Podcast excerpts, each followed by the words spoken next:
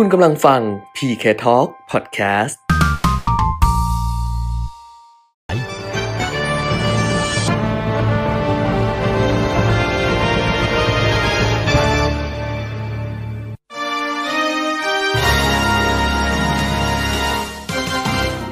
รายการเงินทองต้องรู้ โดยขวัญชนกวุฒิกุลและปิยมิตรยอดเมือง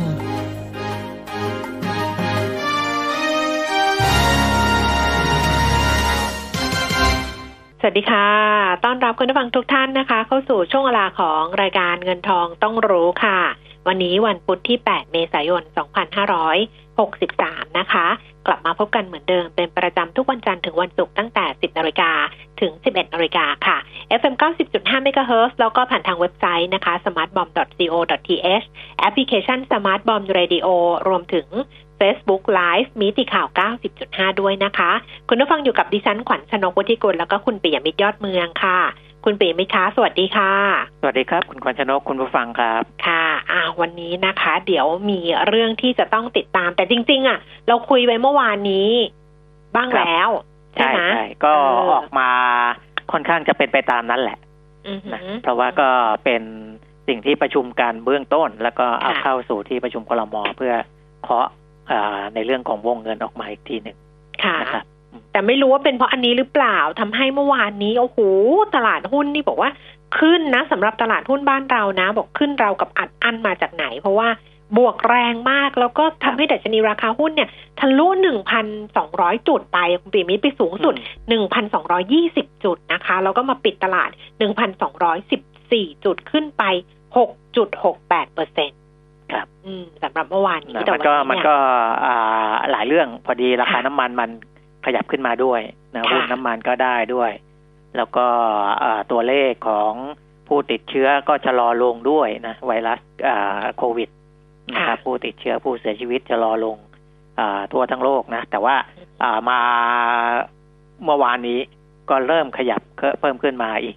แล้วนะ คือยังไม่นิ่งอะนะเรื่องของโควิดยังไม่นิ่ง ใช่ถึงบอกว่าอย่าเพิ่งวางใจ อย่าเพิ่งอย่าเพิ่งไปใช้ชีวิตเหมือนเดิมโอ้ยดิฉันเห็นเขาแชร์กันไม่รู้รูปจริงหรือเปล่าอะที่จีนอะ คือบอกว่าจีนเริ่มผ่อนคลายมากขึ้น แล้วก็ให้ครับคนเนี่ย ออกนอกบ้านได้มากขึ้นปรากฏว่าอัดอั้นกันไปเที่ยวกันแล้วแน่นเอียดไปหมดจนกระทั่งดูแล้วแบบเฮ้ยเดี๋ยวเหอะดิจะมาอีกรอบนึงหรือเปล่านะคะเออนั้นเขาก็เตือนเตือนกันว่าเออดีใจได้นะ เพราะว่ามันก็เป็นเรื่องที่สมควรดีใจแหละอืนะมเพราะว่ามันไม่มีผู้ติดเชื้อใหม่แล้ว แต่อย่าชะล่าใจนะอืมเขาเขาบอกว่า อย่าเพิ่งคือคือดีใจก็ดีใจไปเถอะเพราะมันอัดอั้นมานานเออนะแต่ว่าอย่าชะล่าใจก็คือ อย่าไปคิดว่ามันหายไปแล้วอืมนะมันหายไปจากประเทศจีนแล้วหายไปจากอู่ฮั่นแล้วอะไรอย่างเงี้ยนะครับ ก็ก็ตอนนี้จีนก็จะเป็นลักษณะอย่างนั้น แล้วก็เอ่อเขาก็ต้องคุมคือภายในของเขาเองเนี่ยไม่มีแล้ว ค่ะ แต่ที่สิ่งที่มันจะมีก็คือมาจากข้างนอก ค่ะนะเหมือนบ้านเรานี่แหละนะค่ะพอ เริ่มมีเอ่อคนไทยกลับมาจากต่างประเทศเนี่ยเดี๋ยวเราก็จะเห็นตัวเลขของผู้ติดเชื้อที่เพิ่มเพิ่มขึ้นมาอีกพอสมควร แต่ว่าใช่ก็ต้องคุมตรงนั้นไว้ค่ะนะว่าว่าทำอย่างไรให้ผู้ผู้ติดเชื้อที่มาจากต่างประเทศเนี่ยไม่อ่าไปแพร่กระจายออกไปให้ให้กับบุคคลอื่น ๆ ต่อเนื่องนะครับ ถ้ามันคุมได้เนี่ยก็คือคนกลุ่มนั้นก็จะคุมไว้ 14 วัน หรือว่าจะบวกอีก 14 วันอะไรก็แล้วแต่นะครับ เพื่อไม่ให้กระจายออกไปอ่า จนจนคุมไม่อยู่ แล้วต้องไปยืดเวลาของทั้งประเทศออกไปถ้าอย่างนั้นมันก็จะมีปัญหายืดออกไปเรื่อยๆนะครับค่ะคือตอนนี้เราพยายามจะคุม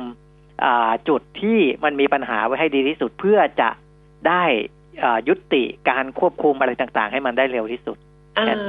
นะคือให้ถึงสักสิ้นเดือนเมษาอะไรอย่างเงี้ยนะครับให้มันช่ให้มันน้อยลงไปแล้วก็จนถึงสิ้นเดือนเมษาค่อย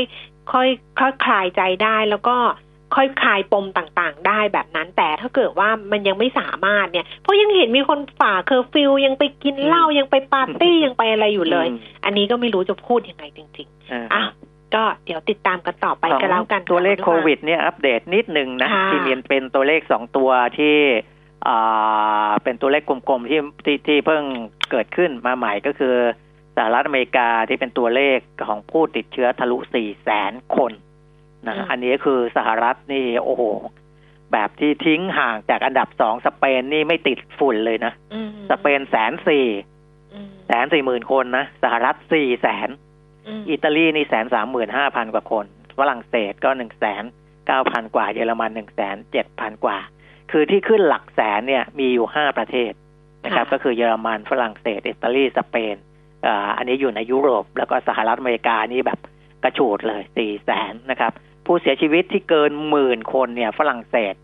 เพิ่งจะเกินหมื่นมายกยกนะประมาณหมื่นสามร้อยอิตาลีหมื่นเจ็ดพัน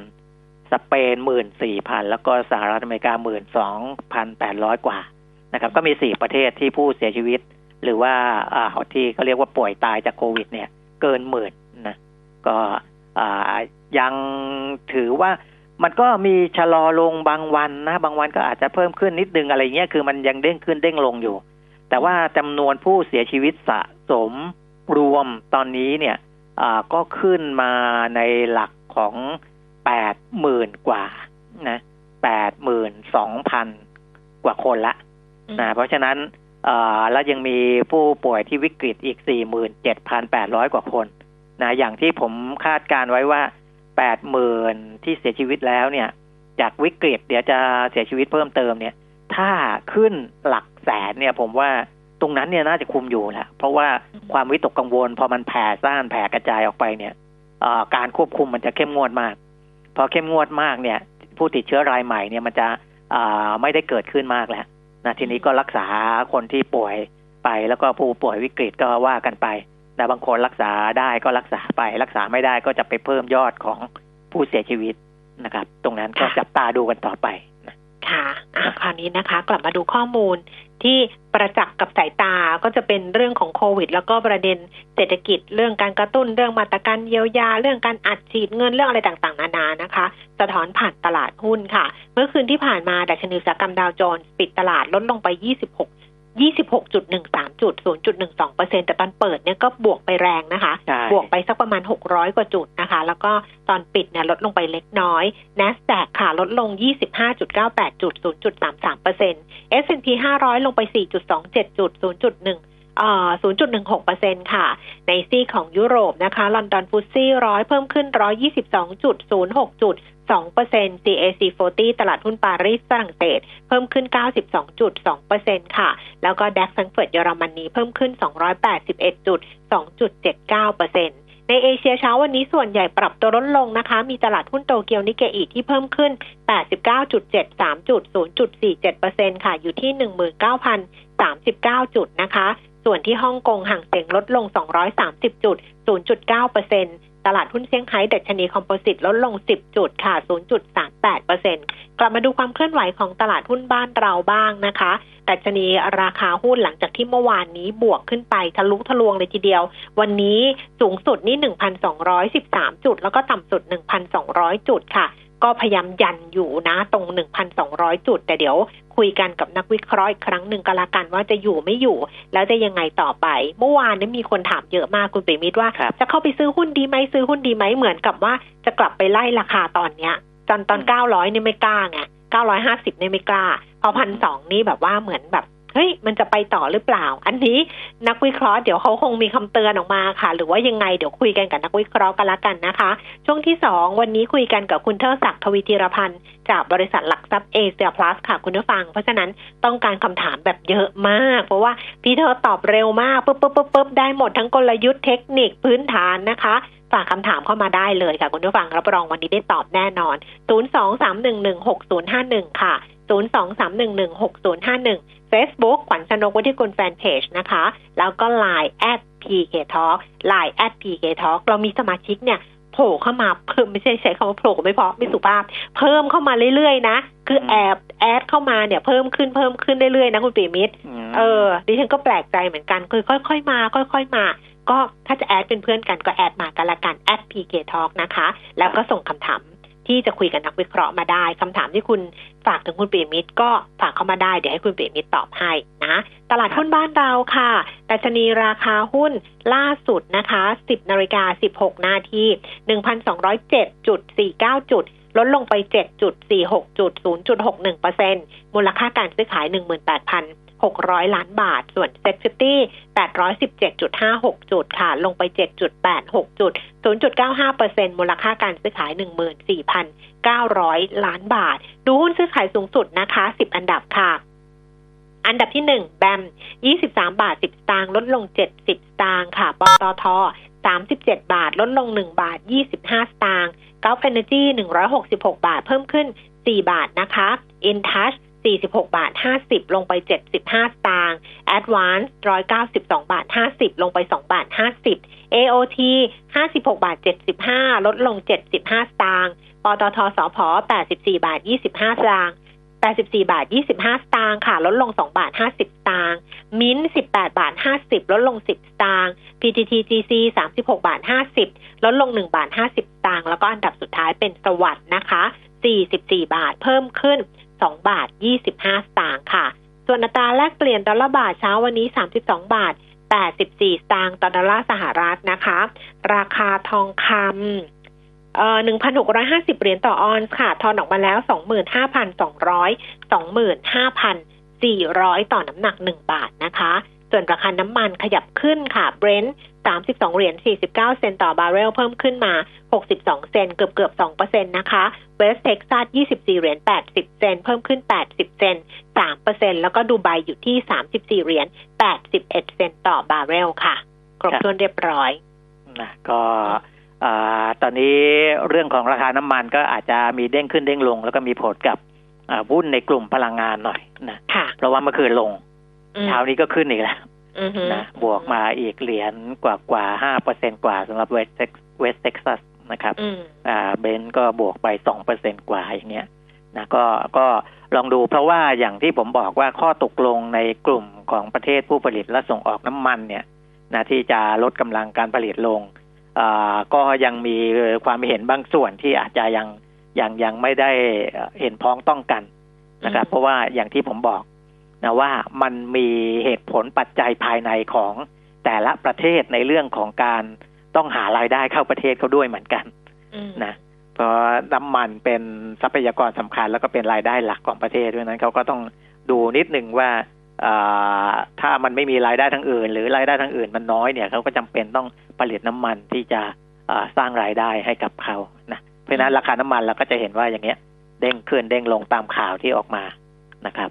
ส่วนตลาดทุนก็จะตอนนี้ยังคงเอ่อยังมีผลจากเรื่องของโควิดอยู่นะครับ แต่ว่าเดี๋ยวมันก็จะเคลื่อนไปนะในเรื่องของผลการดำเนินงานของบริษัทจดทะเบียนในทุกตลาด นะครับว่าอ่าไตรมาสแรกเป็นอย่างไร เพราะว่าไตรมาสแรกเนี่ยปิดไปมีนาคมอือฮึอ่ารายงานผลการดำเนินงานก็จะออกมากลางกลางๆเดือนพฤษภาทั้งหมด คือต้องถูกไหมแจ้ง15พฤษภาอ่าแต่ว่าครับรอบนี้เนี่ยไม่แน่ใจว่าตลาดหลักทรัพย์ต้องไปเช็คอีกที ว่ากรตตลาดเขาประกาศว่าเขาจะยืดให้หรือเปล่า เพราะว่ามันก็อาจจะมีการรับรองงบใช่ไหมใช่ การเรับรองงบหรืออะไรอย่างเงี้ยนะแต่ว่าอ่า ก็ยังไงก็เรื่องของกลุ่มสถาบันการเงินอะไรก็จะออกเร็วตามอืมปกติแหละนะก็น่าจะมีตัวเลขผลการดำเนินงาน ตัวนั้นก็จะเข้ามามีผลกับอ่าเรื่องของราคาหุ้นในระยะต่อไปนะครับอืมนั่นก็เป็นในในภาพของอาภาพใหญ่ ๆนะครับ ส่วนเรื่องของการกระตุ้นเศรษฐกิจเนี่ยนอกจากบ้านเรานะเดี๋ยวจะเข้ามาที่บ้านเราแต่เอาของต่างประเทศก่อนละกันนะเพื่อให้เห็นว่าทุกประเทศตอนนี้เนี่ยทำในลักษณะที่คล้ายๆกันหมดนะครับ คล้ายๆกันคืออะไร คือการอัดฉีดเงินเข้าไปในระบบ โดยการแจกเงินนะฮะมีแจกเงินแต่จะแจกในกลุ่มไหนอย่างไร อันนั้นก็แต่ละประเทศเขาก็จะมีวิธีการของเขา เพราะว่าแต่ละประเทศจะมีข้อมูลที่แตกต่างกันนะเขาจะรู้ว่าอ่าประชาชนของเขาเนี่ย กลุ่มไหนเดือดร้อนมากเดือดร้อนน้อยก็จะว่ากันไป แต่ ก็ใช้วิธีแจกเงินเหมือนกัน เช่น ญี่ปุ่นนะนายกรัฐมนตรีชินโซอาเบะอ่าก็เปิดเผยแผนกระตุ้นเศรษฐกิจประมาณ 108 ล้านล้านเยน หรือว่าประมาณ 20%ของ GDP นะ อันนี้ค่อนข้างสูงเลยนะ ญี่ปุ่นนี่ใช้ใช้ใช้เงินค่อนข้างเยอะนะครับ 20%ของ GDP เนี่ย แจกเงินสดให้กับครัวเรือนและธุรกิจขนาดเล็กมากกว่า 6 ล้านล้านเยนนะ อนอกจากแจกเงินสดแล้วในอ,อีกด้านหนึ่งก็ระงับเรื่องของการจัดเก็บภาษี การเก็บเงินประกันสังคมพวกนี้เนี่ยอีก 26 ล้านล้านเยนนี้ค่อนข้างเยอะนะครับโดยทั้งหลายทั้งปวงเนี่ยก็จะใช้งบประมาณโดยตรงส่วนหนึ่งกับการออกพันธบัตรนะเพื่อที่จะระดมทุนเข้ามาอีกส่วนหนึ่งนะครับ ซึ่งการอัดฉีดเงินของญี่ปุ่นเนี่ย มากกว่าจำนวนเงินที่เคยใช้ในช่วงวิกฤต Lehman Brothers ตอนนั้นเนี่ยวิกฤตการเงินปี 2551 เนี่ยนะครับ มากกว่าสองเท่านะ ตอนนั้นเนี่ยใช้เงินช่วยเหลือขนาดเป็นวิกฤตการเงินนะแต่ไม่ได้ใช้เงินขนาดนี้นะอันนี้ก็เป็นสิ่งยืนยันได้อย่างหนึ่งว่า วิกฤตครั้งนี้รุนแรงกว่า วิกฤตการเงินที่เกิดจากฝั่งสหรัฐอเมริกา ฝั่งของยุโรปในช่วงที่ผ่านมานะครับ ส่วนสหรัฐใช้เม็ดเงินที่อัดเข้าไปเนี่ยประมาณ 11%ของ GDP นะเยอรมันก็อัดเงินเข้าไปประมาณ 5%ของ GDP นะครับ เพราะฉะนั้นจะเห็นว่าทุกประเทศตอนนี้ใช้วิธีอัดเงินเข้าไปในระบบหมดนะเพื่อทำให้ธุรกิจขนาดกลางขนาดเล็ก แล้วก็ผู้ที่อยู่ในระบบแรงงานเนี่ย ยังคงประคองตัวต่อไปได้นะก็ประมาณนี้นะครับสำหรับต่างประเทศนะกลับมาในประเทศไทยนะครับ คุณแก้มก็ต้องพูดถึงเรื่องของมติคณะรัฐมนตรีที่ออกมาเมื่อวานนี้นั่นแหละ ซึ่งมันมีหลายเรื่องนะค่อนข้างหลายเรื่องเลยนะครับ ก็เป็นการมันจะมีการออกพระราชกำหนด นะที่ให้อำนาจกระทรวงการคลังกู้เงินในวงเงินไม่เกินหนึ่งล้านล้านบาท คือหลักใหญ่ก็จะเป็นพระราชกำหนดเนี่ยสามออกมาสามพระราชกำหนดด้วยกันสามฉบับนะคะ ฉบับแรกที่คุณปิมิตบอกก็คือ พรกกู้เงินเพื่อการเยียวยาและดูแลเศรษฐกิจนะ อันนี้กระทรวงการคลังดูแลเนี่ยหนึ่งล้านล้านบาทใช่ไหมคะฉบับที่สองฉบับฉบับแรกเนี่ยนะหนึ่งล้านล้านเนี่ยเขาก็จะแบ่ง เอาแบ่งเลยไหมเอาแบ่งไปแล้วก่อนเลย แบ่งไปเป็นแผนงานด้านสาธารณสุข แผนงานด้านเยียวยา ผู้ได้รับผลกระทบเนี่ยหกแสนล้านบาทนะคะ มันก็มีรายละเอียดอีกอะเยียวยาประชาชนเนี่ยไอ้ตัวเดือนละห้าพันบาทก็อยู่ในนี้ด้วย ใช่ใช่ใช่ซึ่งตอนแรกเดือนละห้าพันสามเดือนเนี่ยเขาก็จะขยายไปเป็นหกเดือนครับ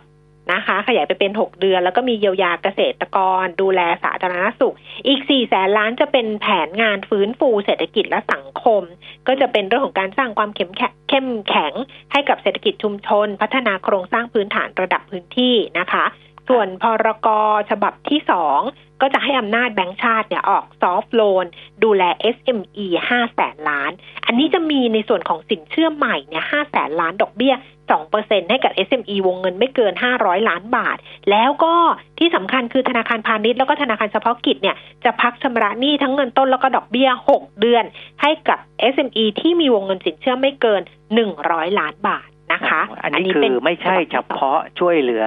ลูกหนี้เดิมนะใช่ไหมลูกหนี้เดิมเนี่ยก็ช่วยเหลือโดยการพักชำระหนี้เงินต้นดอกเบี้ยแต่ว่าอันนี้ก็เป็นการอัดฉีดเงินเข้าไปอีกรูปแบบหนึ่ง คือเป็นสินเชื่อใหม่เลยห้าแสนล้าน อัดเข้าไปเลย ดอกเบี้ยแค่สองเปอร์เซ็นต์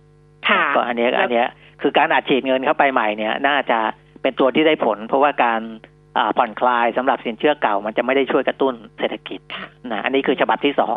ฉบับที่สองส่วนฉบับที่สามเนี่ยก็คือพระราชกำหนดดูแลเสถียรภาพภาคการเงินสี่แสนล้านบาท อันนี้จะเป็นส่วนที่ แบงก์ชาติแถลงครั้งก่อนใช่ไหมที่จะเป็นการตั้งกองทุนรวม corporate bond liquidity fund นะคะ ให้แบงก์ชาติเนี่ย ซื้อขายหน่วยลงทุนของกองทุน น่าจะเข้าไปดูแลในในส่วนของตลาดตราสารหนี้ที่เราคุยกันไปก่อนหน้านี้ใช่ ก็คือ BSF เนี่ยนะครับก็คือ bond liquidity stabilization fund นะก็ชื่อมันก็ตรงตัวนะ เป็นกองทุนที่เข้าไปรักษาสภาพคล่องในตลาดพันธบัตรตลาดตราสารหนี้ นะครับ อันนี้ก็เราก็พูดกันไปแล้วนะครับ ค่ะ ซึ่งทั้งหมดเนี่ยก็คือประมาณสองล้านล้านหนึ่งจุดเก้าล้านล้านน่ะ คุณปียมิตรเออ แบบแพ็คใหญ่บึ้มจริง ๆ นะ เออฮะก็ถือว่าเป็นมาตรการที่ออกมาสอดคล้องกับในที่ทุกประเทศทั่วโลกเขาเขาทำทำกันนะนะเพราะว่าถ้าเราเห็นสื่อมวลชนที่ไปสัมภาษณ์นักวิชาการ หรือว่าผู้เชี่ยวชาญด้านเศรษฐกิจเศรษฐศาสตร์หลาย ๆ คนก็ค่อนข้างที่จะเห็นด้วย กับภาวะอย่างนี้นะใช่ใช่เออกับภาวะอย่างนี้นะเออ เออ ถ้ามันไม่ได้เกิดวิกฤตแบบนี้เนี่ย การออกมาตรการอย่างนี้ โอ้โดนถล่มเละไปแล้ว ดิฉันเนี่ย ดิฉัน ดิฉันคุยกับน้อง น้องเป็นนักข่าวทำเนียบรัฐบาลไงอืมแล้วน้องเขาก็จะคอยโพสต์เวลาเขาไปแถลงข่าวอะไรประมาณเนี้ย ดิฉันก็บอกน้องไปว่า เฮ้ย ถ้าเป็นปกติเป็นเมื่อก่อนนะ ถ้าพี่เห็นแบบนี้นะ พี่ก็ไม่สบายใจ แบบกู้เงินหนึ่งล้านล้านอะ คือเราก็ไม่ต้องไม่สบายใจอยู่แล้วว่าโอ้โหมันอะไรมันยังไงอะไรเงี้ย แต่น้องเขาก็บอกว่า อันเนี้ยต้องทำแล้วพี่แล้วก็มันจะทำให้หนี้สาธารณะประมาณ 57เปอร์เซ็นขยับมาอยู่ที่ก่อนหน้านี้น่าจะ 41เปอร์เซ็นของ GDP ก็จะขยับมาอยู่ที่ 57เปอร์เซ็นซึ่งก็ยังโอเค คือถ้าเกิดเพดานหนี้สาธารณะประมาณนี้ ดิฉันก็เลยบอกตอนนี้พี่ก็ทำใจแล้ว คือเห็นแล้วก็มันต้องมันต้องทำนะนะคุณปีมิตรอืมอืมเนาะมันไปใช่ไหนไม่ได้จริงๆอืม ครับ ถ้าเนี่ยจะขยายลงค่ะรายละเอียดนิดนึง ไอ้ตัวค่ะที่วงเงินของแบงก์ชาติที่เป็นซอฟต์โลนห้าแสค่ะนล้านเนี่ยค่ะนะอันนี้ในห้าแสนล้านเนี่ยเข้าใจว่าถ้าดูตามข่าวเนี่ยนะ จะไม่ได้ครอบคลุมถึงบริษัทที่จดทะเบียนในตลาดหลักทรัพย์แห่งประเทศไทยอืมนะเพราะอ่าเขาจะให้กับบรรดาพวก SME อะนะธุรกิจขนาดกลางขนาดเล็กเป็นหลัก นะครับ โดยอ่าแต่ละรายจะขอกู้ได้ไม่เกิน 20%ของยอดหนี้คงค้างของลูกหนี้ณสิ้นเดือนธันวาคม 2562 ก็คือปลายปีที่แล้วนะครับ อันนี้เอ่อเป็นเป็นเสริมเน้นเข้าไปที่ SME เป็นหลักนะอืมอาจจะมองว่าบริษัทในตลาดหลักทรัพย์เนี่ยอาจจะพ้นอ่าความเป็น SME ขึ้นมาแล้ว แล้วก็มีช่องทางที่ระดระดมทุนโดยช่องทางอื่นได้นะครับ อืมเออของแบงก์ชาติ นอกจากนั้นก็มีเรื่องของเออนอกจากเรื่องซอฟโลเรื่องอะไรแล้วนะ ก็มีการลดเงินนำส่ง FIDF ของธนาคารพาณิชย์บริษัทเงินทุนคือเข้ากองทุนครดิตฟื้นพวกฟูด้วยไงเกินใช่ที่นำส่งเข้ากองทุนฟื้นฟูใช่ปกติเนี่ยเข้านำเข้าเนี่ยก็ 0.46เปอร์เซ็นก็จะลดไปครึ่งหนึ่งเหลือ 0.23เปอร์เซ็นเป็นเวลาออสองปี เพราะว่าบอกว่าสถาบันการเงินก็จะนำต้นทุนที่ลดลงเนี่ย ไปลดดอกเบี้ยให้กับลูกค้าได้ทันที ครับ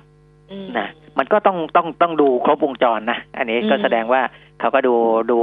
ให้ครบวงจร เมื่อจะอืมให้สถาบันการเงินเอ่อเข้าไปมีภาระมากขึ้นนะอืมก็จะต้องไปลดภาระอีกส่วนหนึ่งในการนำส่งเงินกองทุนนะครับค่ะค่ะอันนี้ก็คราวเป็นฝั่นี้งของแบงก์ไอ้ชาติตัว หนึ่งล้านล้านเนี่ยนะ ในครับส่วนของของที่เป็นพรบที่จะต้องกู้เนี่ยนะคะ พรบอือฮึกู้เงินเพื่อการเยียวยาและดูแลเศรษฐกิจวงเงินหนึ่งล้านล้านเนี่ยเขาก็มีขั้นตอนแล้วก็กรอบระยะเวลาให้เห็นนะคะ ว่าจะเริ่มเมื่อไหร่เซ็นสัญญางวดแรกนี่เห็นบอกว่าน่าจะเป็นเดือนพฤษภาคมนี้นะคะ ขั้นตอนเนี่ยบอกว่ากำหนดระยะกรอบระยะเวลาการกู้เงิน ภายในเดือนภายใน 30 กันยายน 2564 หรือว่า 1 ปี 6 เดือน โดยการกู้ 1 ล้านล้านเนี่ยจะไม่ใช้วิธีการทำสัญญาครั้งเดียวทั้งหมดค่ะเอ่อจะไม่ใช้วิธีการทำสัญญาทั้งหมดครั้งเดียวมากรองมากองไว้1ล้านล้าน แต่ว่าจะเน้นการกู้เงินในประเทศเป็นหลักนะ อันนี้บอกเลยนะว่าจะกู้ในประเทศนะคะครับหลังจากคอรมออนุมัติเห็นชอบในหลักการแล้ว ขั้นตอนต่อไปก็คือส่งร่างพระราชกำหนดไปที่สำนักงานคณะกรรมการกฤษฎีกา จากนั้นจัดทำร่างระเบียบสำนักนายกรัฐมนตรีว่าด้วยการใช้งบประมาณ เพื่อให้หน่วยงานเข้าใจว่าการดำเนินงานใช้เงิน1ล้านล้านบาทเนี่ยจะต้องทำยังไง ซึ่งคาดว่าพรกจะมีผลบังคับใช้ภายในเดือนเมษายนนี้ และกระทรวงการคลังก็จะดำเนินการหาแหล่งเงินกู้สำหรับวงเงินที่เหมาะสม โดยเริ่มกู้เงินเนี่ย ตั้งแต่พฤษภาคมปีนี้ และหลังจากนั้นเขาก็จะต้องมีการกำกับการใช้เงินกู้อะค่ะ คุณปีมิตรตามพรกให้มันตรงกับวัตถุประสงค์ เพราะว่าบอกแล้วใช่ไหมว่าหกแสนล้านก็คือด้านสาธารณสุขแผนเยียวยาผู้ได้รับผลกระทบ อีกสี่แสนล้านก็ฟื้นฟูเศรษฐกิจและสังคมครับอืมนะอะเอออันนี้ก็ก็ก็เขาก็คงมีวิธีการบริหารจัดการนะต้องมีแล้วก็แหละต้องมีคงมีอ่าฝ่ายค้านก็คอยตรวจสอบกัน อยู่แล้วกันนะว่าแต่ตอนนี้ว่าทุกคนทุกคนก็มาทางเห็นด้วยนะ เออเออดิฉันดูแล้วนะ ไม่ว่าจะเป็นอดีต อดีตผู้บริหารพรรคเพื่อไทยหรืออะไรอย่างเงี้ยนะ ก็ไม่ต้องเอ่ยชื่อท่านก็อืมก็เห็นด้วยบอกว่า เออมันเป็นภาวะที่มันต้องทำอะครับคือมันเป็นภาวะที่มันต้องทำเพราะว่านี่มันคือวิกฤตที่เราไม่เคยเจอกันมาก่อน แล้วก็ต้องร่วมแรงร่วมใจกันจริง ๆ นะคะอะแต่ก็มีดราม่านี่เขาจ่ายเงินห้าพันบาทแล้วคุณไปมิตรทราบวันแล้วยังนี้วันแรกใช่ไหมวันที่แปดนะวันนี้วันแรก เออเออเขาก็เริ่มมีดราม่าแล้วไงก็เหมือนว่ากับไอตอนลงทะเบียนคนจนน่ะอืมลงทะเบียนครับสวัสดิการแห่งรัฐนั่นน่ะ เหมือนออกัน เพราะว่ามันก็จะมีผู้รู้เท่าไม่ถึงการเออที่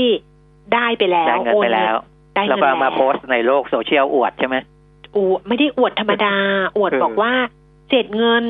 อย่างเงี้ยห้าพันเออเข้าบัญชีแล้วค่ะ ก็แค่อืมเศษเงินหลังตู้เย็นเหอะ อย่างเงี้ย เออ แล้วก็ทุกคนก็จะเข้าไปดูเพราะโซเชียลไงเออพอนางโพสต์อย่างนี้ปุ๊บก็จะต้องเข้าไปดูว่า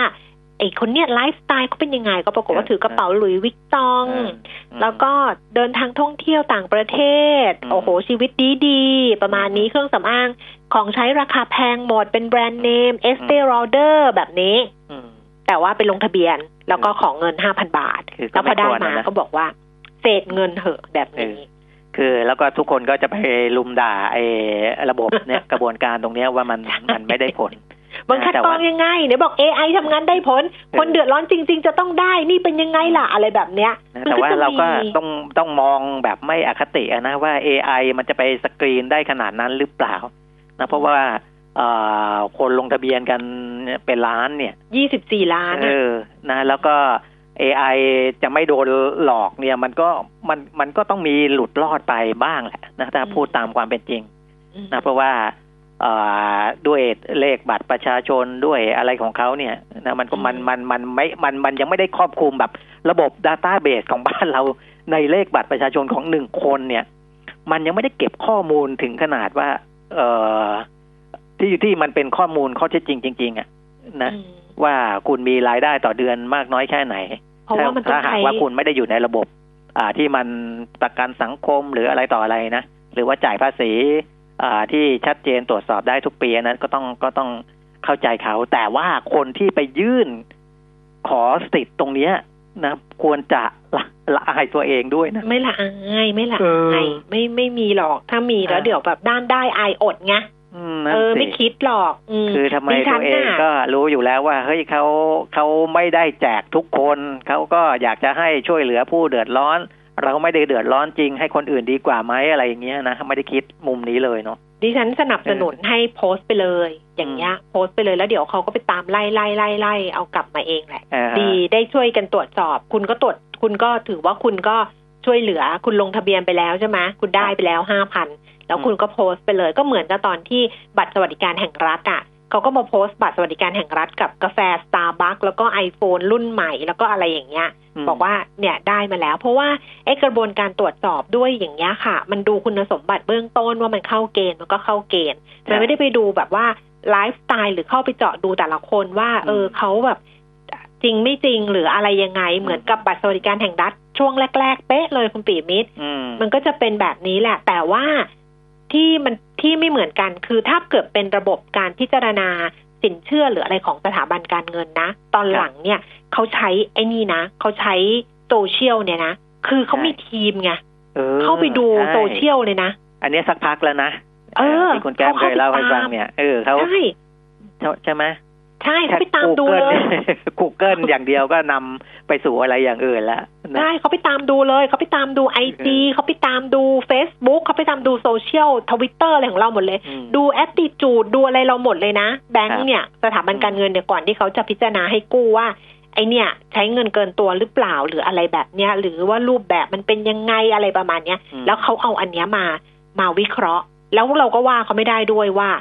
มาวิเคราะห์แบบนี้เพราะว่าบางทีบอกโอ้ยเนี่ยที่ลงไปในโซเชียลเนี่ยสร้างภาพล้วนๆอย่างเงี้ยไม่ใช่เรื่องจริงเขาบอกช่วยไม่ได้อ่าฮะเพราะว่าคุณเป็นแบบนี้ อันนี้ไม่ได้เฉพาะแบงก์หรือว่าสถาบันการเงินนะคุณปิยมิตรครับรวมถึงการสมัครงานด้วยอ๋ออืมรวมการนี้พูดเลยไปเลย รวมถึงใช่การสมัครงานด้วย ใช่เออฝ่ายดิบุคฉันคลเนี่ยที่เขาเก่งๆเขาก็ต้องสืบดูสืบต่อดิฉันจากเนี่ยโลกโซดิเชีฉันยลเนี่ย ใครมาสมัครงานดิฉันนะอืม ใครมาสมัครงานนะดิฉันบอกทุกคนฟังเลย ดิฉันไปดิฉันดูเนี่ย มัน search ง่ายมากเลยนะ แล้วก็ไปดูว่าเวลาเขาคอมเมนต์ในไอ้เพจต่างๆ ที่มันเป็นเพจแบบพับลิกอะ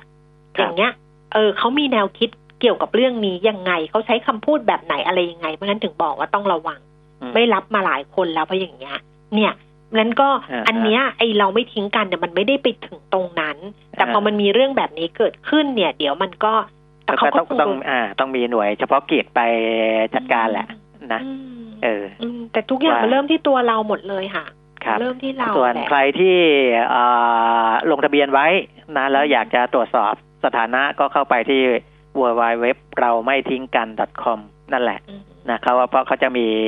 อ่าตัวบุไอเป็นเป็นแท็บที่เป็นตรวจสอบสถานะอยู่นะอืมก็เข้าไปตรวจสอบกันละกันว่าอ่าตัวเองได้อ่า สถานะอะไรบ้างนะครับค่ะส่วนเรื่องอาที่เป็นเกรดอีกสองสามเรื่องนะ ก็คือการคุ้มครองเงินฝากที่ขยายเออดิฉัระนยะก็เวจะลาพูดเรื่องนี้อยู่ อืมอืมนะครับ เดิมเนี่ย คุ้มครองเงินฝากห้าล้านบาท ถึงวันที่สิบสิงหาคมปีนี้ ใช่นะฮะสองพันห้าร้อยหกสิบสามก็ขยายออกไปอีกหนึ่งปีอืมไปเป็นคือสิบสิงหาคมสองพันห้าร้อยหกสิบสี่ คือตอนแรกเนี่ยหลังอืมสิบสิงหาคมปีนี้เนี่ยครับจากห้าล้านจะเหลือหนึ่งล้านบาทต่อครับหนึ่งธนาคารต่อหนึ่งบัญชีอืมคุ้มครองแค่นั้น แต่ตอนนี้ขยายออกไปก็ยังเป็นห้าล้านบาทอยู่นะคะ จนถึงวันที่สิบสิงหาคมสองพันห้าร้อยสิบสี่อันนี้ไม่ได้เพื่ออะไรเลยนะคุณเปรมิตรอืมเพื่อสร้างความมั่นใจ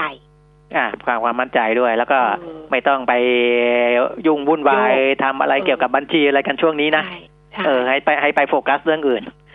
ไม่งั้นก็เดี๋ยวจะต้องมาโยกบัญชีอะไรกันต่ออะไรกันวุ่นวายอีกเออนะครับ ให้ไปคิดเรื่องทำมาหากินเอาตัวให้รอดตอนเนี้ยใช่เหนื่อยเหลือเกินนะอันนี้ก็เรื่องของการคุ้มครองเงินฝากก็ยังไม่ต้องไปทำอะไรนะเหมือนค่ะเดิมไปอีกหนึ่งปี ส่วนเงินเฟ้อนะฮะที่กระทรวงพาณิชย์ได้แถลงออกมา อันนี้ก็ไม่ได้ผิดคาดอะไร แต่ว่าเราก็จะดูว่ามันสาหัสมากน้อยแค่ไหนนะครับ ดัชนีราคาผู้บริโภคที่เอ่อแถลงโดยผู้อำนวยการสำนักงานนโยบาย และยุทธศาสตร์การค้าคุณพิมพ์ชนกวรขอพรเนี่ยเนื้อเดือนมีนาคม 2563 ติดลบไปอ่า0.54%ถือเป็นการติดลบครั้งแรกในรอบ 33 เดือนนะครับ แล้วก็ต่ำที่สุดในรอบ 51 เดือนนะนี่เราไม่เคยเอ่อเงินเฟ้อติดลบมา 33 เดือนแล้วนะครับอ่าส่วน เหตุผลเนี่ยมันก็อันเนี้ยแน่นอน เพราะว่ามันเป็นสถานการณ์ที่ไม่ปกตินะ การลดลงของกลุ่มพลังงานที่ลดลงไป 11เปอร์เซ็นต่ำสุดในรอบ 48 เดือน เราก็เห็นแล้วล่ะ ราคาน้ำมันที่มันลบลดพวบพวบพวบนะ กลุ่มอาหารสดเอ่อขยายตัวได้ 2.46เปอร์เซ็นแต่ก็ถือเป็นอัตราต่ำที่สุดในรอบปีนะครับอือฮึส่ส่วนดัชนีความเชื่อมั่นผู้บริโภคเดือนมีนาคม ปรับตัวลดลงมาอยู่ที่ 37.5 จากเดือนก่อนหน้านั้น 43.1 นะ อันนี้ต่ำสุดในรอบ 15 เดือนนะครับดัชนีความเชื่อมั่นผู้บริโภคเนี่ยเขาจะมีสองตัว คืออเป็นผู้ความเชื่อมั่นในปัจจุบันกับความเชื่อมั่นในอนาคตนะความเชื่อมั่นในปัจจุบันเนี่ยลดลงจาก 38.2 มาอยู่ที่ 32.7 ก็ลดวูบไปเลยนะครับ ส่วนในอนาคตลดลงจาก 46.4 มาอยู่ที่ 40.7 ก็ลดวูบเหมือนกัน ลดลงในทุกภูมิภาคและทุกอาชีพ อันนี้เข้าใจได้นะครับ เพราะว่ามันเป็นสถานการณ์ที่ไม่ปกติ ส่วนการคาดการเงินเฟ้อทั่วไปของปีนี้แน่นอนนะต้องมีการปรับตัวเลขนะครับ ซึ่งกระทรวงพาณิชย์ได้ปรับตัวเลขแล้วเดิมเนี่ย คาดว่าเงินเฟ้อจะอยู่ในกรอบ 0.4 ถึง 1.2เปอร์เซ็นก็ปรับมาเป็นติดลบ 0.2 จนถึงติดลบ1เปอร์เซ็นตนะครับ โดยมีค่ากลางที่ลบ 0.6เปอร์เซ็นตนะ ซึ่งถ้าไปถึงติดลบ1เปอร์เซ็นเนี่ย จะถือว่าเป็นเงินเฟ้อที่ต่ำที่สุดในประวัติศาสตร์ของไทยเราอืมนะครับ คือเราไม่เคยมีเงินเฟ้อติดลบอืหนึ่มงเปอร์เซ็นมาก่อนนะค่ะถ้าจะเกิดขึ้นในปีนี้เนี่ย มันก็จะเป็นสถิติใหม่ของประวัติศาสตร์ไทยนะครับอืมนะนะอันนี้ก็เป็นในเรื่องของอาอีกด้านหนึ่ง ค่ะคราวนี้เนี่ย มีคุณผู้ฟังฝากคำถาม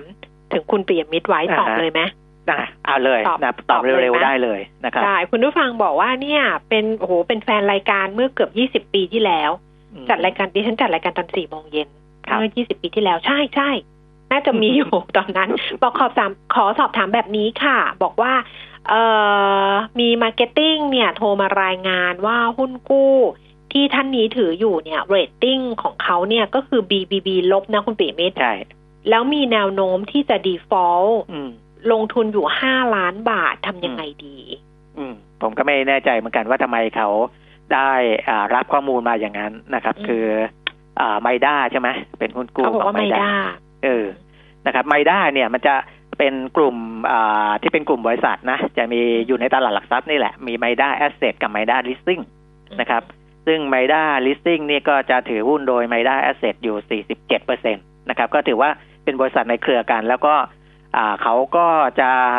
อ่าต้องพยายามระดมทุนโดยหาแหล่งทุนที่ต้นทุนถูกสำหรับเขาอะนะเพื่อที่จะไปทำธุรกิจต่อในเรื่องของการปล่อยสินเชื่อเช่าซื้อรถยนต์นู่นนี่นั่นก็แล้วแต่นะครับ ที่ถามว่าทำไมถึงคุณผู้ฟังเนี่ยถึงได้รับข้อมูลมาอย่างนั้น เพราะว่าถ้าเราเข้าไปดูข้อมูลของบริษัทอย่างที่คุณแก้มกับผมเคยบอกไปก่อนหน้านี้ว่าเราเป็นเจ้าหนี้เขา เราก็ต้องไปดูสถานะของลูกหนี้นิดนึงว่าเขายังอยู่ดีสบายอยู่ไหมนะครับ เมื่อไปดูข้อมูลทั้งของ ไมด้า Leasing และ ไมด้า Asset แล้ว ก็ยังไม่เห็นสัญญาณอะไรที่จะเป็นปัญหานะ คือ credit rating BBB ลบเนี่ยก็อยู่ในเกรดลงทุนนะแต่อาจจะเป็นตัวที่ตามสุดอะเออมันล่างเออตามสุดของของเกรดลงทุนแต่ก็ยังอยู่ในเกณฑ์ที่แบงค์ชาติเขาคุ้มครองนะ คือถ้าเกรดลงทุนเนี่ยเกรดนี้ ถ้าเกรดนี้แบงค์ชาติยังดูแลผ่านไอ้กลไกได้อยู่แต่ไปดูไม่ว่าจะเป็นกำไรสุทธิกำไรสะสมเงินสดในบัญชีอะไรทั้งสองบริษัทนี้ไม่ได้ asset และไม่ได้ listing ผมก็ยังไม่เห็นสัญญาณอะไรที่มันมีปัญหานะ เพราะว่าเขาก็ออกหุ้นกู้มาเรื่อยๆ เป็นล็อตๆล็อตๆนะอ่าอันนี้หมดก็ออกต่อใหม่ต่อใหม่ เพราะว่าธุรกิจของเขาเป็นอย่างนั้นนะธุรกิจของเขาคือระดมทุน ที่ต้นทุนต่ำมาปล่อยที่ต้นทุนที่ที่ที่มีส่วนต่างอะส่วนต่างดอกเบี้ยเพิ่มขึ้น ก็เป็นรายได้เข้าบริษัท อันนั้นก็เป็นอาชีพของเขา ที่ผ่านมาก็ไม่มีปัญหาอย่างที่บอกนะมื่อดูงบการเงินดูอะไรแล้ว แต่ว่าในอนาคตคนก็อาจจะบอกว่าอาจจะมีเรื่องของอลูกหนี้เขาที่จะเป็น NPL เพิ่มขึ้นไหมอะไรไหม พวกนั้นเนี่ยก็อยู่ในกระบวนการที่ก็ต้องไปว่ากันนะในตัวของบริษัทผู้ออกหุ้นกู้เอง ก็ได้รับการช่วยเหลือจากทางภาคการเงิน คือแบงก์ชาติ แบงก์พาณิชย์หรืออะไรก็แล้วแต่ ในฝั่งของลูกหนี้เขาก็ได้รับความช่วยเหลือจากภาครัฐอีกส่วนหนึ่งนะครับ ตอนนี้ผมว่าอย่าเพิ่งไปแตกตื่นอะไรนะ ถ้าดูจากสถานะปัจจุบันผมว่ายังไม่เห็นสัญญาณอะไรนะ ตอบได้ประมาณนี้แล้วกัน นะครับอันนี้จากดูข้อมูลเบื้องต้นนะคะ คุณผู้ฟังก็ก็คุณปิ่มดิฉันไม่ได้ดูอยู่แล้วเพราะดิฉันไม่ได้ไม่ค่อยได้เข้าไปดูอะไรแบบนี้ แต่ถ้าเกิดย้อนกลับไปวันก่อนนู้นที่ถามเข้ามาเรื่องหุ้นกู้แล้ว โอ้อันนั้นเรตติ้งดีด้วยอยู่ระดับที่เรียกว่า investment grade บน ๆ ขึ้นไป แล้วก็บริษัทก็มีความมั่นคงด้วยเนี่ยที่คุณผู้ฟังถามเข้ามา เราก็ตอบไปแล้วว่า เราบอกไม่ได้หรอกว่าเขาจะมี คือทุกตอนเนี้ยณตอนนี้เนี่ยเหตุการณ์ที่มันเกิดขึ้นในขณะนี้ก็ย้ำอีกครั้งหนึ่งว่า ถามว่ามีโอกาสมีปัญหาไหมมีโอกาสทั้งนั้น ใช่ไหมคุณปิ่มิตรมีมีโอกาสทุกคนแหละ มันมีโอกาสทั้งนั้นแหละ แต่ว่าเราก็หวังว่ามันจะไม่เป็นแบบนั้น แต่ว่าสำคัญที่สุดก็คือ เอ่อถ้าเราเป็นเจ้าหนี้กลับไปที่เดิม เราก็ไปดูฐานะของลูกหนี้เรา แล้วเราเห็นว่าลูกหนี้เรายังมั่นคงอยู่ยังมีสภาพคล่องอยู่ดูงบกระแสเงินสดดูอะไรต่าง ๆ เนี่ยนะคะ ก็ ยังมั่นใจได้อยู่อะ มันก็ยังเพราะผมว่าตอนที่คุณลงทุนซื้อเขาเนี่ย คุณก็คงดูแล้ว ต้องดูแล้วว่าว่าเขาก็ยังไม่ได้แสดงอาการอะไรนะ เพราะจริง ๆ ถ้าหากว่ามันจะมีอาการก่อนหน้านี้ แล้วพอวิกฤตเนี่ยมันจะซ้ำเติมเขานะครับ แต่ถ้าของเดิมปัจจุบันหรือว่าก่อนหน้านี้ที่เป็นงบปี 2562 เขาไม่ได้มีอะไรที่มันด่างพร้อยหรือเสียหายเนี่ย นะครับ ถามว่าจะไม่ได้รับผลกระทบจากวิกฤตโควิดเหรอมันก็ไม่ใช่เขาก็คงได้รับบ้างอะแต่ว่าด้วยด้วยสถานะของเขาก่อนหน้านี้เขาก็ยังที่จะเอาอยู่นะ ประมาณนั้นนะครับ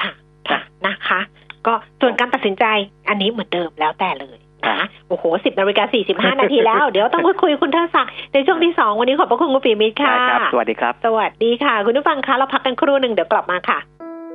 ทุกวิกฤต ย่อมเกิดการเปลี่ยนแปลง ให้การเปลี่ยนแปลงนำพาเราไปสู่สิ่งที่ดีขึ้น สร้างระยะห่างในวันนี้เพื่อให้เราได้กลับมาใกล้ชิดกันอีกครั้ง เราทุกคนจะร่วมมือเป็นหนึ่งเดียว ก้าวผ่านวิกฤตครั้งนี้ไปด้วยกัน ปตทขอส่งกำลังใจให้ทุกคนพร้อมอยู่เคียงข้างคุณ สารพลังใจ We Fight Together ลื่นไม่มีสะดุด ทำความสะอาดทุกคราบสนิม ช่วยหล่อลื่นชิ้นส่วนที่ฝืด เช่นกรอน บานพับประตู ไล่ความชื้นที่เกิดจากน้ำ ช่วยป้องกันการเกิดสนิม สเปรย์อเนกประสงค์ฟิกซ์วันกระป๋องสีเหลือง ตัวช่วยในการดูแลอุปกรณ์ของคุณ ด้วยคุณสมบัติการแทรกซึมที่ดี จึงใช้ในงานหล่อลื่นภายนอกได้ทุกประเภท ทั้งอุปกรณ์ในบ้าน อุปกรณ์ในโรงงาน และเครื่องจักรทั่วไป ไม่ว่าจะอีกกี่ปัญหาของการหล่อลื่นสเปรย์อเนกประสงค์ฟิกซ์วันก็เอาอยู่สเปรย์อเนกประสงค์ฟิกซ์วันมีจำหน่ายแล้วที่เดอะมอลล์ทุกสาขาและศูนย์บริการเวนลอยทั่วประเทศสเปรย์อเนกประสงค์ฟิกซ์วันจากเวนลอยเวนลอย ลื่นเหลือล้น ทนเหลือหลาย ลับคมธุรกิจ ชวนคุยข่าวเศรษฐกิจธุรกิจใกล้ตัวน่าเชื่อถือลับคมคิด ปิดจุดอ่อนให้ธุรกิจกับ CEO นักกลยุทธ์ นักการตลาด และเป็นโค้ชให้กับ SME พร้อมอัปเดตเรื่องดิจิทัลให้ธุรกิจอยู่รอดในยุค disruption โจทย์ใหญ่ท้าทายทุกธุรกิจดำเนินรายการโดย ดรหนงนาถานวิไลพบกันทุกวันพุธถึงศุกร์เวลาบ่าย2ถึงบ่าย3ทางมิติข่าว 90.5 Facebook Live มิติข่าว 90.5เพจลับคมธุรกิจ แอปพลิเคชัน Smart Bomb Radio ฟังรายการย้อนหลังที่ www.smartbomb.co.th และติดตามอ่านบทสัมภาษณ์หลังรายการจบที่เว็บไซต์ smebiznews.com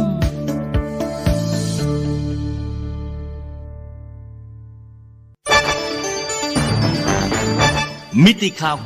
90.5 สะท้อนทุกเรียมมุมของความจริง สนับสนุนโดย น้ำมันเครื่องเวลลอย ลื่นเหลือล้น ทนเหลือหลาย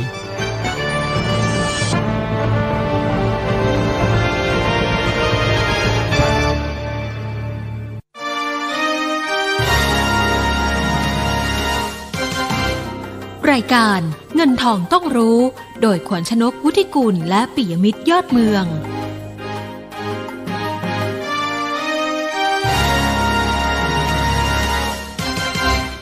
ช่วงที่2ของเงินทองต้องรู้นะคะ ดูตลาดหุ้นล่าสุดดัชนี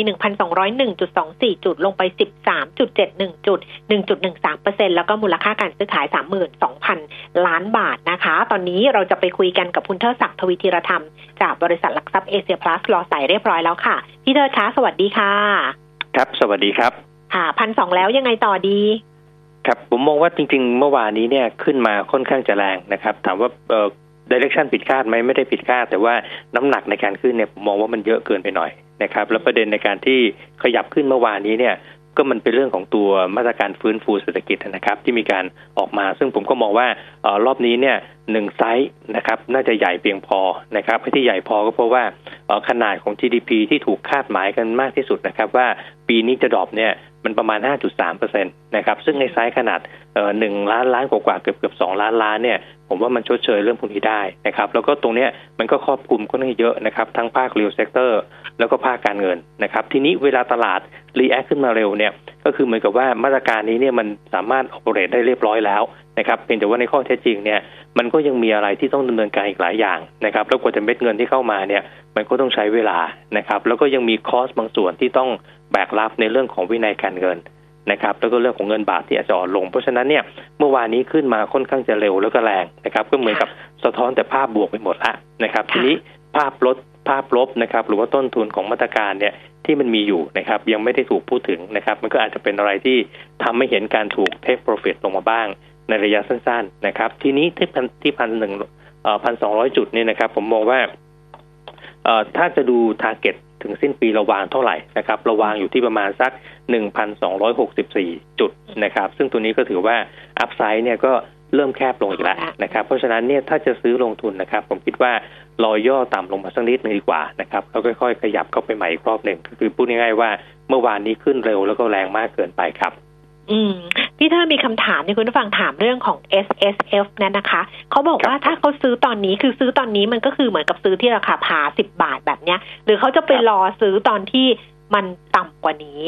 เอาเอาแบบไหนจริง ๆ ถ้ามองช่วงเวลาการซื้อก่อนนะครับ กองทุน S S F ถ้าเป็นกองพิเศษเนี่ยนะครับ ก็คือลงทุนในหุ้นเกิน 65เปอร์เซ็นเนี่ยมันซื้อได้แค่ 3 เดือนแค่นั้นเองแหละครับ ก็คือช่วงเดือน เมษานะครับจนถึงสิ้นเดือนมิถุนายนนะครับ เพราะฉะนั้น 3 เดือนนี้นะครับมันอยู่ที่ว่าเรามีมุมมองตลาดยังไงนะครับถ้ามองว่าตลาดจะขึ้นแบบไม่ลืมหูเลื่อนตาในช่วง 3 เดือนข้างหน้าเนี่ยอันนี้ต้องรีบซื้อเลยนะครับแต่ถ้าหากว่ามองว่าตลาดก็อยู่บริเวณนี้แหละนะครับ ก็ไม่ต้องรีบก็ได้นะครับ ทีนี้ถามว่าเรามองยังไงนะครับ เมื่อกี้อย่างที่บอกไปว่าเราเห็นอัพไซด์ตลาดเนี่ยมาสักพันสองร้อยหกสิบกว่าจุดนะครับเพราะฉะนั้นอัพไซด์ตรงนี้เนี่ยไม่เยอะเท่าไหร่นะครับเพราะฉะนั้นผมมองว่า ดูจะไม่ต่างมากนักระหว่างการซื้อตอนนี้นะครับ หรือจะไปซื้อก่อนภายในวันที่ 30 มิถุนาผมมองว่าไม่ได้ต่างกันมากนะครับ เพราะว่าถ้าซื้อตอนนี้เนี่ยกว่าเม็ดเงินจะจบกว่าจะเริ่มเข้าไปเนี่ยนะครับ ผมมองว่าน่าจะเป็นช่วงประมาณสักครึ่งหลังหรือไปปลายเดือนเมษานะครับ เพราะฉะนั้นเนี่ยช่วงเวลาที่เหลือเนี่ยมันไม่เยอะเลยนะครับ เพราะฉะนั้นจะจองซื้อราคานี้หรือว่ารอสักนิดนึงผมว่าก็ก็ไม่เสียหายอะไรครับ ค่ะ ท่านต่อไปบอกว่ายังรอที่ 900 กว่าจุดอยู่ มีโอกาสอยู่ไหมคะ แล้วก็กลยุทธ์ตอนนี้จะเข้าซื้อยังไงดี ครับ จริง ๆ เราเคยให้ออปชันไว้ว่าโอกาสที่ตลาดจะต่ำกว่าพันเนี่ยมีอยู่บ้างเหมือนกันนะครับเพียงแต่ว่าความน่าจะเป็นเนี่ยถึงตอนนี้นะผมมองว่าอาจจะน้อยลงไปนิดหนึ่งนะครับ เพราะฉะนั้นเนี่ยถ้าจะรอนะครับ ผมว่ารอเนี่ยถ้าถ้าเป็นไปได้หน่อยนะครับ ผมว่าประมาณสักพันหนึ่งร้อยยี่สิบหรือพันหนึ่งร้อยห้าสิบตรงนี้เนี่ยน่าจะมีโอกาสตรงนั้นน่ะ ง่ายกว่านะครับแล้วผมก็มองว่าถ้าไปถึงจุดนั้นปุ๊บเนี่ยดาวไซด์ที่มันจะต่ำกว่าพันเนี่ยถ้าประเมินจากความเสี่ยงตัวนี้นะ ก็คือเรื่องของโควิดเนี่ยผมมองว่าไอ้จุดที่มันดำเนินการมาจนกระทั่งถึงจุดที่ใกล้ๆจะพีคเนี่ยมันก็ใกล้มาทุกทีแล้วล่ะนะครับเพราะฉะนั้นเนี่ยความเสี่ยงที่จะลงไปต่ำกว่า 1,000 ไปถึง 970 เนี่ยเคยให้ไว้จริง แต่ผมเชื่อว่าตอนนี้โอกาสมันน้อยลงไปแล้วน้อยลงครับค่ะ อินทัสถามเยอะมากวันนี้ สี่ห้าหกเจ็ดท่านถามแต่อินทัสเข้ามาว่าอินทัสแนวรับเท่าไหร่มีปัญหาอะไรไหมซื้อได้ไหมทำไมลงสวนตลาดคะขอราคาแนะนำด้วยค่ะ ครับจริง ๆ ที่ลงเมื่อวานนี้มีเหตุเดียวครับ ก็คือว่ามันเป็นเกิดรายการบิ๊กหลอดนะครับซึ่งเทมาเซกซึ่งเขาเป็นผู้ถือหุ้นอยู่นะครับ แต่ว่าไม่ได้มีส่วนร่วมในการบริหารเนี่ยมีการขายเป็นบิ๊กหลอดออกมานะครับแล้วบิ๊กหลอดเนี่ยมันเป็นราคาที่ ต่ำกว่าราคาในกระดานนะครับ มันก็เลยทำให้ราคาเนี่ยมีการปรับตัวลดลงมาค่อนข้างจะสวนตลาดเมื่อวานนี้นะครับ แต่ทีนี้ถ้ามองตัวเหตุปัจจัยพื้นฐานเนี่ยไม่ได้มีเหตุปัจจัยอะไรที่เปลี่ยนแปลงเลยนะครับ ผมกลับมองว่าที่ราคาตรงนี้นะครับดีเวเดนยิวที่ได้ในประมาณสัก5บาท60 ตังค์เนี่ยนะครับเอาสักครับ5บาท6 5.6เปอร์เซ็นต์นะครับณจุดนี้เนี่ยมันน่าจะเป็นโอกาสในการที่จะค่อยๆ ทยอยสะสมหุ้นมากกว่านะครับไม่ไม่ใช่ราคาที่ต้องต้องรีบ ขายทิ้งนะครับ เพราะว่าเหตุในการปรับปรุงเนี่ยไม่ได้เกิดจากปัจจัยพื้นฐานเลยครับ ค่ะ เพราะฉะนั้นถ้าเกิดจะเข้าไปซื้อได้ใช่ไหมราคาใช่ครับราคานี้ผมว่าเป็นแนวรับที่สำคัญด้วย แล้วก็เป็นจุดที่น่าทยอยเข้าซื้อครับ ค่ะ ระหว่าง Advance Intouch ถ้าต้องเลือกตัวใดตัวหนึ่งเอาอันไหนดีคะจริงๆ ผมค่อนข้างจะโน้มเอียงมาทาง Intouch นะครับเหตุผลเพราะว่าจริง ๆ เราทำตัว NAV นะครับวิธีการก็คือว่าเอาสัดส่วนการถือหุ้นของ Intouch เนี่ยที่ถืออยู่ใน Advance 40กว่าเปอร์เซ็นต์เนี่ยนะครับ แล้วก็สัดส่วนที่ถืออยู่ในตัวไทยคมเนี่ย เอามาคูณด้วยราคาตลาดนะครับหักภาระหนี้สินออกไปเนี่ยปรากฏว่าการซื้อ Intouch ที่ราคาตรงนี้เนี่ยมันเท่ากับซื้อตัวบริษัทลูกของทั้งสองบริษัทเนี่ยที่มี discount มากกว่า 35เปอร์เซ็นต์นะครับไอ้ discount ที่มันเยอะเนี่ยเมื่อคำนวณกลับออกมาเป็นดีเวเดนยิวเนี่ยมันก็เลยให้ดีเวเดนยิวที่น่าสนใจมากกว่าการที่จะไปซื้อ Advance ครับ ค่ะต่อนะคะเอ่อรบกวนฝากคำถาม GULF Energy แล้วก็บิ๊กกริมตัวไหนน่าสนใจกว่ากันขอแนวรับแนวต้านด้วยค่ะ ครับถ้าดูราคา GULF ตอนนี้เนี่ยผมมองว่ามันเป็นอะไรที่ค่อนข้างจะเป็นตัวที่สูงกว่าตัว fair value ไปแล้วนะครับ fair value เนี่ยเราทำว่าอยู่ที่ประมาณสักหนึ่งร้อยหกสิบสองแค่นั้นเองนะครับ แล้วก็ถ้าหากว่าจะดูแนวรับนะครับ ผมว่าคงต้องรับในโซนบริเวณที่ต่ำกว่า 162 ลงมานะครับ แล้วก็ถ้าดูตัวบีกริมนะครับ ตอนนี้เนี่ยราคานะครับยังมีอัพไซด์นะครับ เมื่อเทียบกับ fair value นะครับ แฟร์เราทำไว้ที่ 56 นะครับ เพราะฉะนั้นถ้าหากว่าเลือก 2 ตัวนี้นะครับผมว่าน่าสนใจในตัวของบีกริมมากกว่านะครับ แล้วก็ถ้าดูบริเวณที่เป็นแนวรับนี่นะครับ ผมคิดว่าน่าจะเห็นจุดแรกนะครับแถวๆบริเวณสัก 42.75 ถึง 43 บาทครับ ค่ะดิฟนะคะ DIF ดิฟต้นทุน 16 บาท 25 ซื้อถั่วตอนนี้ได้ไหม หรือว่ารอย่อแนวรับเท่าไหร่คะ ครับจริงๆ ถ้าจะซื้อเนี่ยดิฟเนี่ยผมอยากให้ดูที่ตัว dividend yield เป็นหลักนะครับ ซึ่งผมคิดว่าที่ราคาแถวนี้เนี่ย dividend yield ยังคุ้มอยู่นะครับ แล้วถ้าหากว่าเออยังยังมีไม่ถึงเป้าหมายที่อยากจะมีเนี่ยสามารถทยอยที่จะซื้อเพิ่มเข้าไปได้นะครับ หรือว่าถ้ารอแนวรับเนี่ยก็จะเห็นแถวบริเวณสักเอ่อ14.5ครับ ค่ะ ครับผมโนเบิลโนเบิลควรซื้อไหมขอแนวรับแนวต้านด้วยค่ะ ครับจริงๆ ถ้าเป็น property ช่วงนี้เนี่ยถ้า เงินปันผลไม่ได้จูงใจดีมากจริง ๆ หรือพวก growth ไม่ได้เป็นอะไรที่ดูแบบรุนแรงจริงเนี่ยความน่าสนใจก็อาจจะมีไม่มากเท่าไหร่นักนะครับ แล้วก็ถ้าเป็นโนเบิลเนี่ยแนวต้านนะครับที่ใกล้ที่สุดเนี่ยผมคิดว่าอยู่แถวๆบริเวณสัก 15.25 นะครับหรือ 15.3 บริเวณนั้นนะครับ ส่วนแนวรับเนี่ยอยู่แถวๆสัก53.4 ครับ ค่ะครับ TU ไทยยูเนียนนะคะ ซื้อลงทุนระยะยาวดีไหมคะ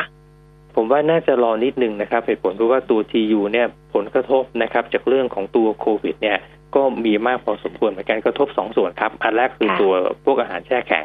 นะครับค่ะอีกอันหนึ่งคือตัวบริษัทย่อยที่เขาไปลงทุนคือ Red Lobster ใน US นะครับซึ่งปรากฏว่าเขาก็เหมือนบ้านเรานะครับ ก็คือมีการ